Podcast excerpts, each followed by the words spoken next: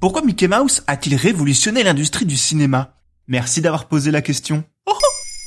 Si je vous demande qui est Mickey Mouse, dans votre tête immédiatement s'affichera sa petite bouille et vous me répondrez que Mickey Mouse est le symbole de Disney et plus particulièrement le symbole des parcs d'attractions de Disney. Mais si je vous dis de me citer un film dans lequel Mickey Mouse est le héros, là, vous aurez peut-être un peu plus de mal à me donner une réponse claire. Et pourtant, si le personnage tient depuis plus de 90 ans une place symbolique majeure dans l'univers Disney, ce n'est pas pour rien.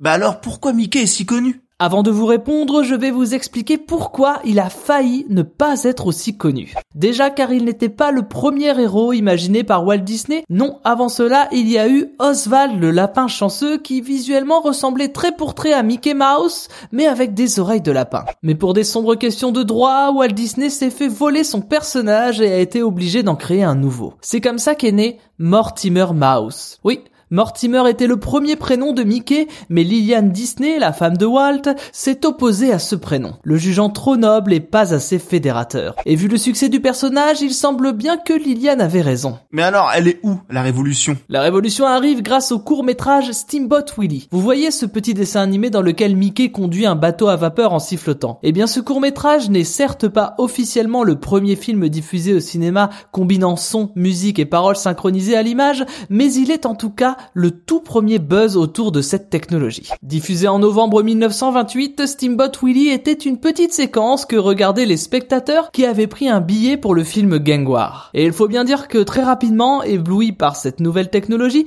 les spectateurs revenaient en masse en salle, non pas pour voir le film Gangwar, mais Mickey Mouse. Gangwar fait même partie de ces milliers de films américains qui ont totalement disparu aujourd'hui. Plus de bobines, plus de copies, rien. Contrairement au révolutionnaire Steamboat Willie qui lui cumule plus de 10 millions de vues sur YouTube.